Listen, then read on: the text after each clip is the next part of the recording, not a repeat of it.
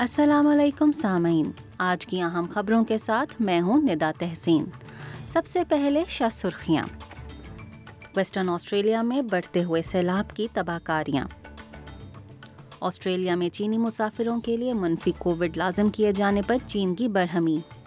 اور پاکستان آج New Zealand کے خلاف دوسرے ٹیسٹ کے تیسرے دن کے کھیل کا آغاز کرے گا اب خبریں تفصیل کے ساتھ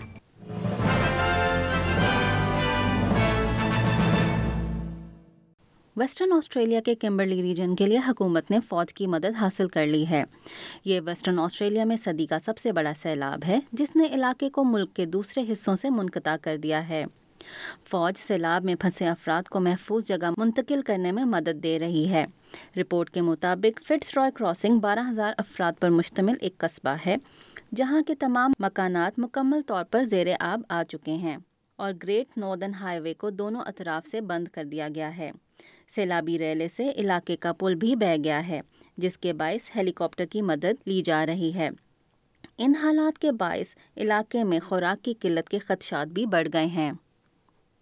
ٹریجر جم چامز نے چین کی جانب سے انتقامی کارروائی کی دھمکی کو نظر انداز کر دیا ہے چین کی جانب سے یہ رویہ اس وقت اختیار کیا گیا جب آسٹریلین حکومت نے چین سے آنے والے افراد کے لیے کووڈ ٹیسٹنگ لازمی قرار دے دی فیصلے کے مطابق چین سے آنے والے مسافروں کو 48 گھنٹوں کے اندر منفی کووڈ ٹیسٹ کی رپورٹ جمع کرانی ہوگی چین نے آسٹریلین حکومت کے فیصلے پر برہمی کا اظہار کیا ہے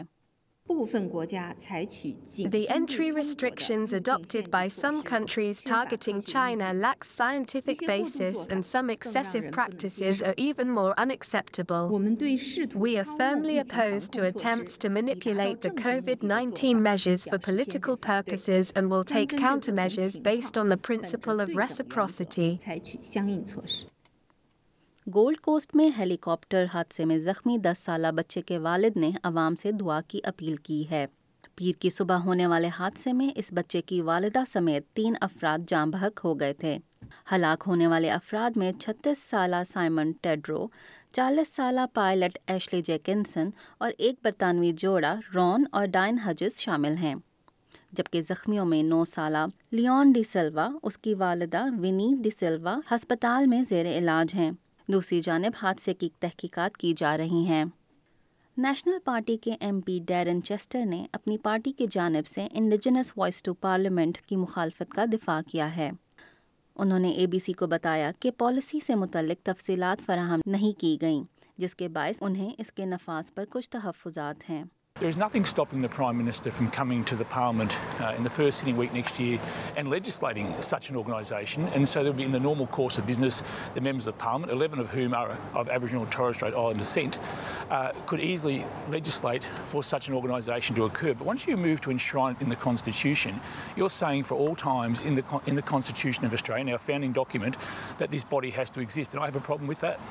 یاد رہے کہ اس سال کے آخر میں ایوان زرعی میں انڈیجنس وائس ٹو پارلیمنٹ پر ریفرنڈم متوقع ہے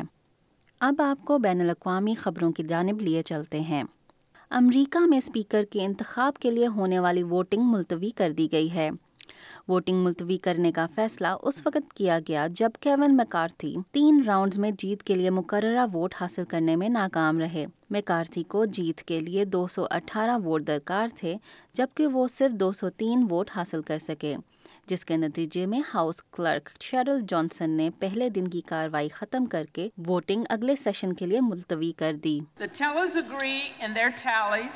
that the total number of votes cast is 434, of which the Honorable Hakeem Jeffries of the state of New York has received 212. Honorable Kevin McCarthy of the state of California has received 203. اسرائیلی وزیر کے مسجد اقسا کے دورے پر فلسطینی حکومت اور عوام نے برہمی کا اظہار کیا ہے اسرائیل کی نئی کابینہ کے ایک قوم پرست وزیر نے منگل کو یروشلم میں مسلمانوں کے مقدس مقام مسجد اقسا کا دورہ کیا جسے یہودی ٹیمپل ماؤنٹ کہتے ہیں فرانسیسی خبر رساں ایجنسی اے ایف پی نے بتایا ہے کہ فلسطینی وزارت خارجہ نے اس دورے کی شدید مذمت کرتے ہوئے کہا ہے کہ وہ اسے اشتعال انگیزی اور تنازعہ میں خطرناک اضافے کے طور پر دیکھتی ہیں وائٹ ہاؤس نے بھی اس دورے کو ناقابل قبول کہا ہے دوسری جانب فلسطینی محکمہ صحت کے عہدیداروں نے بتایا ہے کہ اسرائیلی فورسز نے ایک تصادم میں دو فلسطینیوں کو ہلاک کر دیا ہے ان دونوں افراد کو شمالی شہر جنین کے قریب کفردان گاؤں میں ہلاک کیا گیا فلسطینی وزارت صحت نے ہلاک ہونے والوں کی شناخت اکیس سالہ ثمر غوثیہ اور پچیس سالہ فواد عابد کے نام سے کی ہے اور اب پاکستان سے کچھ خبریں امریکی محکمہ خارجہ کے ترجمان نیڈ پرائس نے کہا ہے کہ دہشت گردی کے خلاف دفاع کرنا پاکستان کا حق ہے انہوں نے تسلیم کیا کہ پاکستانی عوام نے دہشت گرد حملوں سے شدید نقصان اٹھایا ہے واشنگٹن میں پریس بریفنگ دیتے ہوئے نیڈ پرائس نے کہا کہ طالبان کو کہا جائے کہ وہ اپنے وعدوں کو پورا کریں اور یقینی بنائیں کہ افغان سرزمین دہشت گردی کے لیے لانچنگ پیڈ کے طور پر استعمال نہیں ہوگی پاکستانی حکومت نے ملک میں توانائی کی بچت کے لیے منصوبے کا اعلان کر دیا ہے جس کے تحت بازار رات ساڑھے آٹھ بجے بند کرنے کا فیصلہ کیا گیا ہے وفاقی کابینہ کے اجلاس کے بعد دیگر وزراء کے ہمراہ پریس بریفنگ میں وفاقی وزیر دفاع خواجہ آصف نے کہا کہ شادی ہال رات دس بجے بند کر دیے جائیں گے خواجہ آصف کا کہنا تھا کہ بازار اور شادی ہال جلد بند ہونے سے سالانہ باسٹھ ارب روپے کی بچت ہوگی وائس آف امریکہ کے مطابق انجمن تاجران نے حکومتی فیصلے کو مسترد کر دیا ہے پاکستان میں جمہوریت اور پارلیمانی امور سے متعلق غیر سرکاری ادارے پلدت نے سال دو ہزار بائیس کو پاکستان میں جمہوریت کے لیے مایوس کن قرار دیا ہے ادارے کی رپورٹ میں کہا گیا ہے کہ دو ہزار بائیس میں ملک میں سیاست دانوں اور اسٹیبلشمنٹ کی ستر برس سے جاری جمہوریت مخالف اقدامات بے نقاب ہوئے ہیں اس نئی رپورٹ کے حوالے سے پلدت کے سربراہ احمد بلال محبوب نے وائس آف امریکہ سے بات کرتے ہوئے کہا کہ اس معاملے میں صرف اسٹیبلشمنٹ ذمہ دار نہیں ہے بلکہ سیاست دان بھی اس خرابی میں برابر کے شریک ہیں صوبہ پنجاب کے شہر خانے وال کے نزدیک دہشت گردوں کی فائرنگ سے حساس ادارے کے دو اہلکار ہلاک ہو گئے ہیں ایڈیشنل آئی جی جنوبی پنجاب شہزاد سلطان کے مطابق ہلاک ہونے والے افسران کا تعلق محکمہ برائے استداد دہشت گردی پنجاب سے ہے معلومات کے مطابق ہلاک ہونے والے افسر نوید صادق کو ان کی بہتر خدمات کے عوض حکومت پاکستان کی جانب سے سن دو ہزار اکیس میں ستارہ شجاعت سے نوازا گیا تھا وزیر اعلیٰ نے ہدایت کی ہے کہ فائرنگ کے ذمہ دار عناصر کو جلد قانون کی گرفت میں لایا جائے اور تمام ضروری وسائل بروئے کار لاتے ہوئے ملزمان کو قانون کے کٹہرے میں لایا جائے اسی دوران ملک کے مختلف علاقوں میں دہشت گردی کے بڑھتے ہوئے واقعات کے خلاف حکومتی اتحادی جماعت جمیعت علماء اسلام کی کل جماعتی کانفرنس میں حکومت پر زور دیا گیا ہے کہ وہ دہشت گردی اور اکثریت پسندی کے خاتمے کے لیے ضروری اقدامات کرے اب آپ کو لیے چلتے ہیں کھیلوں کی خبروں کی جانب پاکستان آج نیوزی لینڈ کے خلاف دوسرے ٹیسٹ کے تیسرے اور اہم دن کا آغاز کرے گا پاکستان کے امام الحق چوہتر رن بنا کر کریز پر موجود ہیں جبکہ امید کی جا رہی ہے کہ ٹیم میچ پر گرفت مضبوط کرنے کی کوشش کرے گی نیوزی لینڈ پہلے سیشن میں ہی وکٹیں لینے کے لیے پر امید ہے پاکستان اب بھی کیویز کی پہلی اننگز کے اسکور سے دو سو پچانوے رن پیچھے ہے میچ کے دوسرے روز نیوزی لینڈ کی ٹیم پہلی اننگز میں چار سو انچاس رنز بنا کر آل آؤٹ ہوئی جواب میں پاکستانی ٹیم نے تین وکٹوں کے نقصان پر ایک سو چون رنز بنائے پاکستان کی جانب سے اننگز کا آغاز عبداللہ شفیق اور امام الحق نے کیا پاکستان کی پہلی وکٹ ستائیس کے مجموعی سکور پر گری جب عبداللہ شفیق انیس رنز بنا کر آؤٹ ہوئے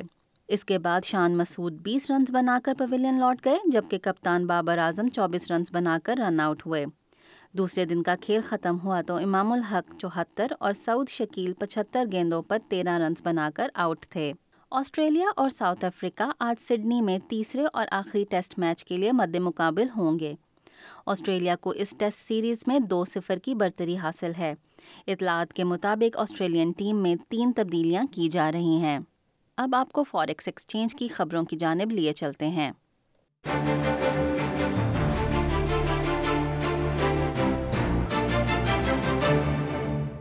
ایک نظر آسٹریلین ڈالر کے مقابلے میں مختلف ممالک کی شرح تبادلہ پر ایک آسٹریلین ڈالر برابر ہے ایک سو باون اشاریہ نو چھ پاکستانی روپے کے صفر اشاریہ چھ آٹھ امریکی ڈالر کے اور چھپن اشاریہ صفر پانچ بھارتی روپے کے اب موسم کی تبدیلیوں پر ایک نظر آسٹریلیا کے بڑے شہروں میں کل بروز جمعرات موسم کا حال کچھ اس طرح ہے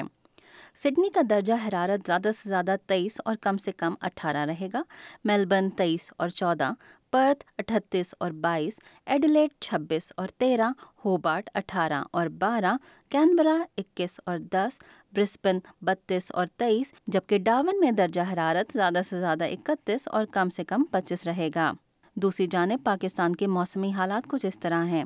پاکستان میں موسم خشک اور ٹھنڈا رہنے کا امکان ہے دارالحکومت اسلام آباد میں درجہ حرارت تین کراچی میں پندرہ لاہور میں چار پشاور میں پانچ جبکہ کوئٹہ میں منفی چار ریکارڈ کیا گیا